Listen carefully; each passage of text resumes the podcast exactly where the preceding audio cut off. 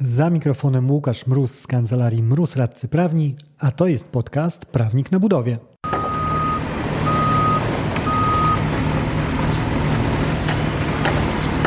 Zaprojektuj i buduj na ryczałcie. Model realizacji inwestycji, który na placu budowy zapewnia wykonawcy wiele nieprzespanych nocy, inwestorowi w jego zamierzeniach zapewnić ma spokojne przespane noce, a sądom w całym kraju załadowuje wokandy nowymi sprawami. O tej kombinacji opowiem w kolejnym odcinku poświęconym odczarowaniu ryczałtu. Za mikrofonem Łukasz Mróz, a to jest podcast Prawnik na budowie.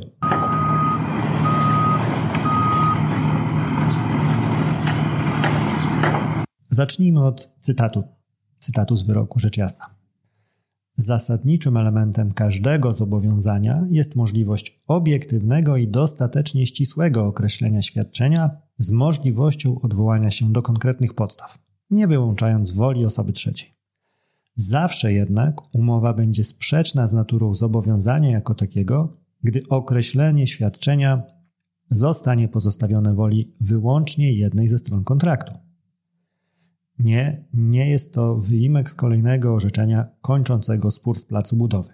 To wyrok dotyczący umowy kredytu i tego, jak mocno przeciągnąć może ją w swoją stronę bank, będący stroną dominującą. Wyobraź sobie, jak zareagowałby wykonawca, który czytałby ten wyrok w trakcie pracy nad kolejnym kontraktem z żółtą okładką filikowską w tle.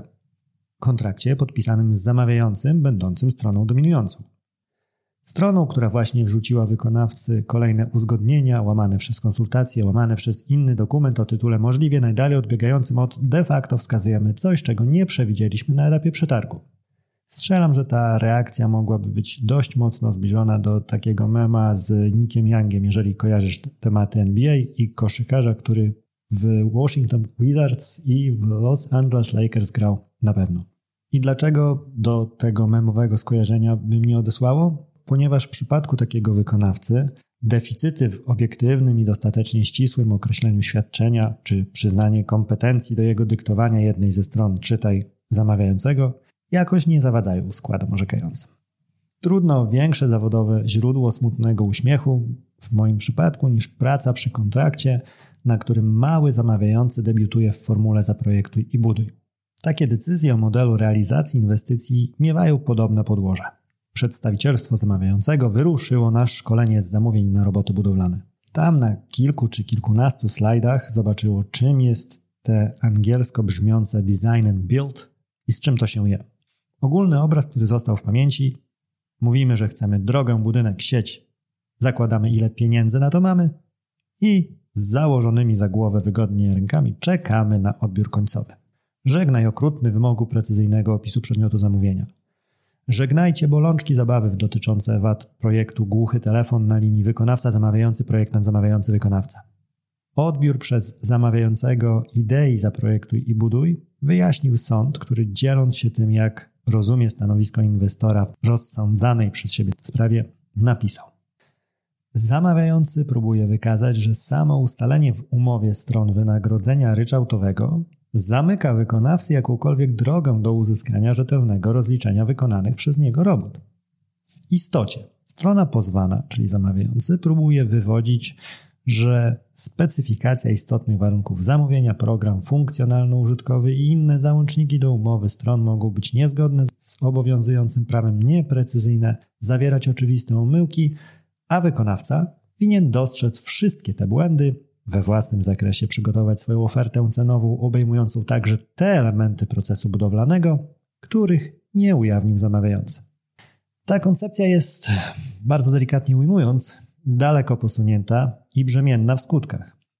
Upraszczając ją, oznacza ona bowiem, że, i tu znów oddajmy głos sądowi, innymi słowy, zamawiający twierdzi, że skoro strony uzgodniły wynagrodzenie ryczałtowe, zamawiający zostaje zwolniony od obowiązku ponoszenia jakichkolwiek dodatkowych kosztów. Nawet wówczas, gdyby nie przygotował nawet ogólnych założeń i warunków budowy.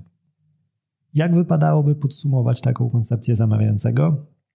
Cóż, kilka swoich pomysłów na, czy koncepcji na koncepcję, jeżeli chodzi o podsumowania mam, ale od czego mam sądy, jeżeli nie od tego, żeby je cytować?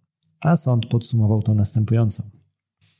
Założenie to jest absurdalne, albowiem po pierwsze, obie strony umowy procesu budowlanego to profesjonaliści, których czynności należy oceniać przez pryzmat zawodowej staranności określonej w artykule 355 paragraf 2 kodeksu cywilnego.